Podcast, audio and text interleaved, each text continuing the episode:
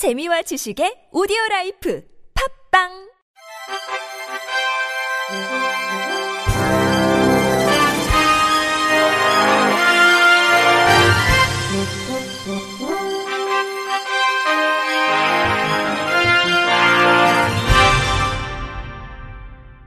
청취자 여러분 안녕하십니까? 6월 30일 목요일 KBS 뉴스입니다. 장애계가 어제 기획재정부와의 간담회를 가졌지만 장애인 권리 예산에 대해 검토, 노력이란 답변밖에 듣지 못한 것으로 확인됐습니다.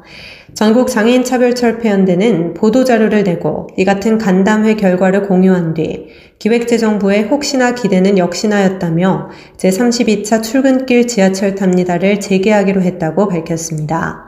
장애 등급제 폐지 시행 3년째를 맞은 내일 오전 7시 30분 지하철 4호선 이수역에서 출발해 대통령 집무실이 있는 삼각지역까지 이동하겠다는 계획입니다.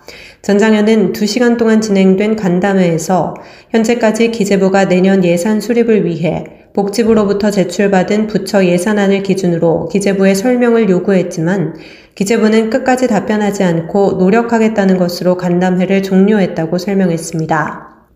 또 복지부 예산 외 다른 예산은 담당 과장조차 나오지 않으므로 잘 전달하겠다는 답변만 들었다고 말했습니다. 9월 초 국회에 제출될 내년도 예산 중 보건복지부 장애인 정책국으로부터 제출받은 예산을 기준으로 구체적인 계획과 방향에 대해 답변을 요구했으나 끝까지 검토와 노력이라는 것 외에 어떠한 것도 답변하지 않은 간담회였다고도 전했습니다. 2022년도 지방장애인 기능 경기대회가 어제 시작됐습니다. 내일까지 전국 17개 시도에서 열리는 지방장애인 기능 경기대회는 지역 내 우수 기능장애인을 발굴 육성해 장애인 고용에 대한 인식을 개선하고 장애인의 고용을 촉진하고자 마련됐습니다. 가구 제작 등 19개 정규 직종, 건축 제도 CAD 등 7개 시범 직종, 그림 등 3개 레저 직종에 총 2,691명의 선수가 참가해 그동안 갈고 닦은 기량을 겨룹니다. 대회 입상자에게는 상장, 메달, 상금이 수여되며 해당 직종의 기능사 실기 시험이 면제됩니다. 금상 입상자에게는 올해 제주도에서 열리는 제39회 전국 장애인 기능 경기 대회에 참가할 수 있는 자격도 부여됩니다. 문화 날개 장애인 자립생활센터가 국민의힘 정희용 의원과 지난 28일 국회의원 회관에서 중증장애인의 결혼과 출산이라는 주제로 정책 제안 토론회를 개최했습니다. 이날 은평 늘봄 장애인 자립생활센터 김선윤 대표는 2017년 장애인 실태조사 속 성인 남녀 장애인 15.3%가 미혼인 점 등을 들며 장애인은 이성교제 어려움, 연애기간 주위의 부정적 시선, 가족 반대 등의 어려움이 있다고 설명했습니다. 김선윤 대표는 저도 연애 3년 만에 결혼했는데 주변에서 둘 다 장애인인데 어떻게 결혼해서 살 거냐, 네 몸도 건사하지 못하면서 라고 걱정했다. 연애하는 것조차도 눈치를 봐야 하는 현실이라며 많이들 공감하실 거라 생각한다고 언급했습니다.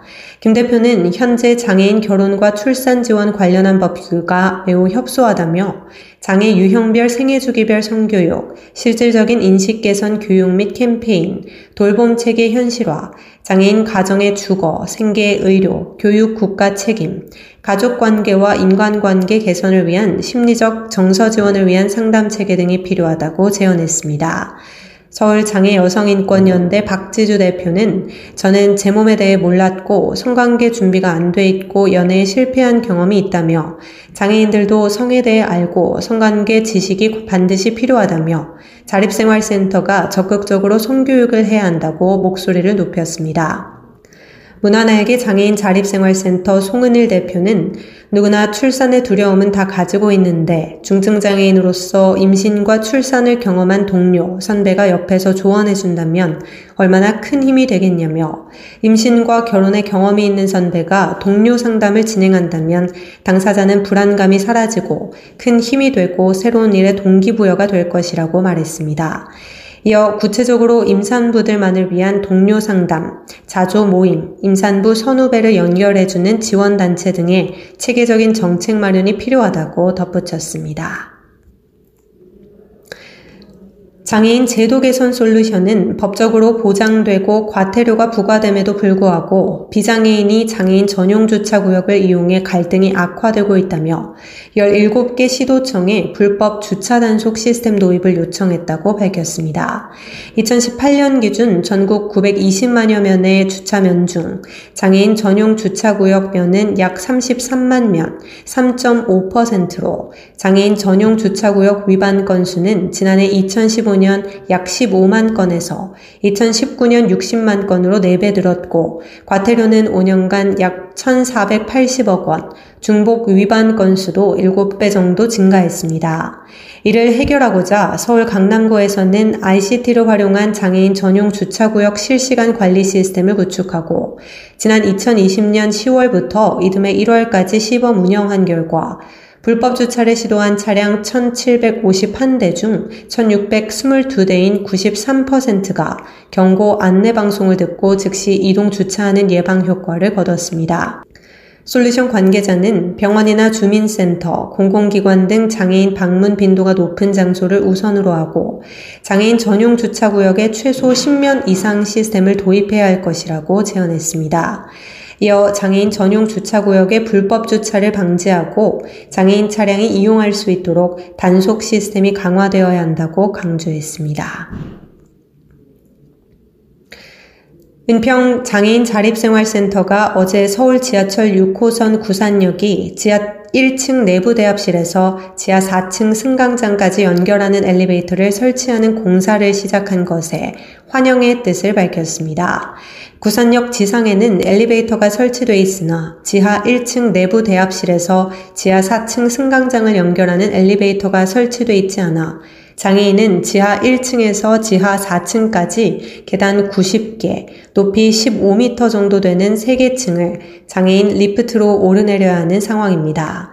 지난 2015년 서울시는 장애인 이동 편의 증진을 위한 서울시 선언을 통해 2022년까지 하나의 역사에 하나의 엘리베이터를 설치할 것을 발표했지만 구산역은 구조적으로나 기술적으로 어려움이 있어 엘리베이터를 설치하지 못한다고 미뤄왔습니다. 이에 은평 IL센터는 그동안 장애인의 안전하고 평등한 이동을 위한 이동권 보장과 구산역 엘리베이터 설치를 위한 다양한 시민 선전전을 통해 구산역에 엘리베이터를 설치할 것을 촉구해 왔습니다.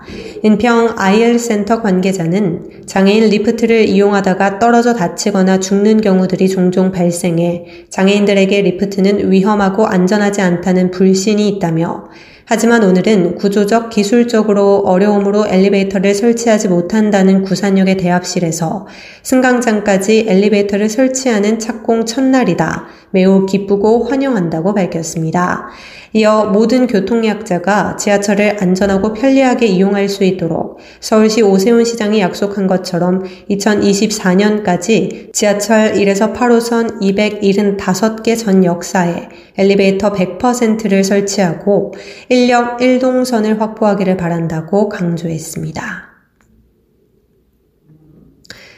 마포 정신장애인 자립생활센터가 정신장애인 권익 옹호 지원 사업의 일환으로 진행한 공동 출판 프로젝트 나를 말하는 사람 정신장애인 52인의 취미 속에서 책자를 발간했습니다. 나를 말하는 사람은 주제와 관련된 여러 질문을 구성해 정신장애 당사자가 질문에 대해 작성한 답변을 묶어 제작한 일종의 문답집으로 지난해에는 나를 주제로 한 15개의 질문을 통해 25명의 당사자 작가들의 삶을 묻고 기록했습니다. 이번 호는 취미를 주제로 약 2주간 원고 공모를 진행했으며 총 52명의 정신장애 당사자가 원고를 제출했습니다. 발간된 책자는 정신장애, 지역사회 유관기관 및 센터 방문자들의 대상으로 배포될 예정이며 마포 정신장애인 자립생활센터 누리집에 접속해 누구나 자유롭게 열람 활용할 수 있습니다. 센터 관계자는 창간호 제작에 참여한 작가, 독자분들의 의견을 수렴해 판형, 디자인 등 상당 부분 개선을 위해 노력했다며 당사자분들의 진솔한 삶의 이야기를 통해 당사자 비당사자의 이분법적 구조에서 벗어나 지역사회에서 함께 살아가는 일원으로 인식될 수 있도록 공감대 형성에 정진할 것이라고 말했습니다. 끝으로 날씨입니다. 정체전선의 영향으로 서울과 인천, 경기 북부와 강원 중북부 내륙 산지에는 내일까지 비가 오겠습니다. 강원 중북부 동해안은 오늘까지 비가 오는 곳이 있겠습니다. 특히 정체전선의 영향으로 서울, 인천, 경기 북부와 강원 영서 북부를 중심으로 돌풍과 천둥 번개를 동반한 시간당 30에서 50mm의 매우 강하고 많은 비가 내리는 곳이 있겠으니 안전사고에 각별히 주의하시기 바랍니다. 예상 강수량 은 내일까지 서울, 인천, 경기 북부와 중, 강원 중북부 내륙 산지 지역은 30에서 80mm, 많은 곳은 120mm 이상이 내리겠습니다. 서해 5도 지역은 20에서 60mm, 그리고 오늘 밤까지 강원 중북부 동해안 지역은 5에서 20mm가 내리겠습니다. 내일은 중부지방이 대체로 흐리겠고 남부지방과 제주도는 가끔 구름이 많겠습니다. 당분간 기온이 평년보다 높겠고 폭염특보가 발표된 일부 강원 영동 중남부와 충청권, 남부지방 제주도를 중심으로 최고 체감온도가 33도 이상 올라 매우 무더운 곳이 있겠습니다. 또한 일부 동해안과 제주도 해안, 충청권과 남부 내륙을 중심으로 열대야가 나타나는 곳이 있겠습니다. 내일 아침 최저 기온은 21도에서 25도, 낮 최고 기온은 28도에서 35도가 되겠습니다. 이상으로 6월 30일 목요일 KBIC 뉴스를 마칩니다. 지금까지 제작의 이창훈, 진행의 조소혜였습니다. 고맙습니다. KBIC.